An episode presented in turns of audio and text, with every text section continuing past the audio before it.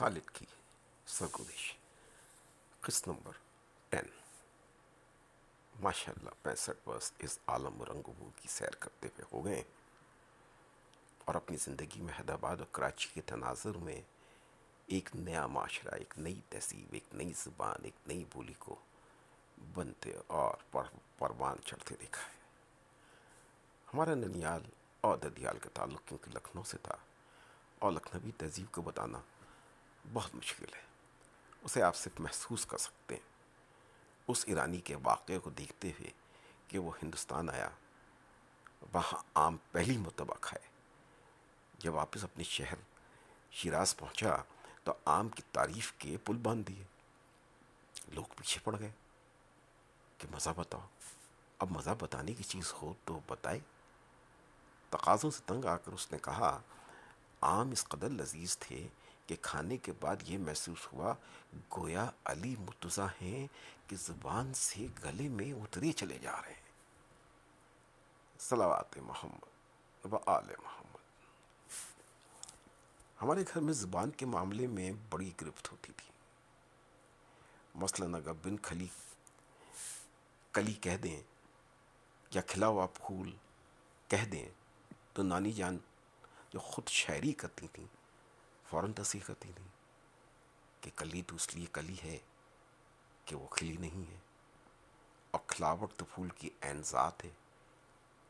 اسے کھلے ہوئے پھول کہنا ہی غلط ہوگا؟ اور یہ ایک محمل بات ہوگی۔ آج کتنے مزے سے لوگ ٹھنڈی کولڈ ڈرنک کہہ دیتے ہیں۔ ہمیں یاد ہے گھر میں نانی جان جب آنے جانے والوں کو پان پیش کرتی تھیں تو وہ جواب میں آداب و تسلیمات بجا لاتے تھے۔ کھانا دسترخوان پہ چنا جاتا تھا۔ اس بات کی خاص طور پر نگرانی کی جاتی تھی کہ سالن میں انگلیاں نہ ڈبوئیں۔ منہ سے چبانے کی آواز پر گرفت ہوتی تھی۔ دہلی اور لکھنؤ کی تہذیب کا فرق یہی تھا کہ دہلی کی تہذیب دو حصوں میں بڑی ہوئی تھی۔ ایک شرفا کی تہذیب اور دوسرے عوام کی تہذیب۔ عوام کی بول چال میں تو ابے میں آ رہا ہوں، ابے تو جا رہا ہے۔ کی بولی کو ہی فروغ حاصل تھا۔ ہاں شرفا کی بولی اور تہذیب۔ گنگا جمنی تہذیب تھی۔ دہلی کی اجڑنے کے بعد لکھنؤ کی تہذیب پروان چڑھی۔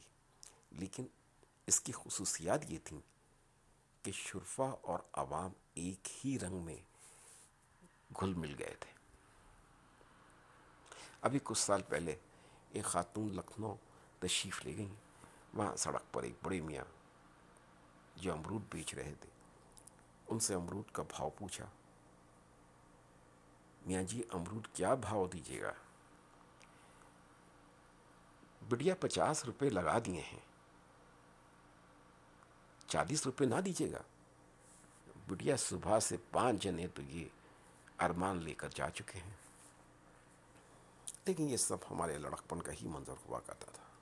بعد میں تو سب کایا پلٹ ہو گئی وجہ منزل یونٹ نمبر ایٹ میں رہتے ہوئے رہن سہن کافی تبدیل ہو چکا تھا۔ بڑا مکان تھا، چار بیڈ روم اور ایک کمرہ اوپر بھی تھا، جو ہمارے تصرف میں تھا۔ ڈرائنگ روم اور ڈائننگ روم ایک ہال کی شکل میں تھا، جہاں دو صوفوں کے سیٹ اور کھانے کھانے کی میز اور کرسیوں پر کھانا کھایا جانے لگا تھا۔ کمروں میں مسیریاں اور ڈریسنگ ٹیبل کا اضافہ ہو چکا تھا۔ یہ مکان نانا جان نے اپنی پروویڈنٹ فنڈ سے بنوایا تھا۔ اور نانی جان کے نام سے وجہ منزل کہلاتا تھا۔ عبداللطیف آباد کے یہ ایریا انتہائی مقدوش ہو گیا ہے، لیکن پچپن سال پہلے یہ بڑا پرسکون علاقہ ہوا کرتا تھا۔ اور یہ مکان کے سامنے جو آج نشیبی علاقہ نشیبی آبادی ہے، اس وقت یہ بہت بڑا میدان ہوا کرتا تھا، جہاں اسکول بننا تھا۔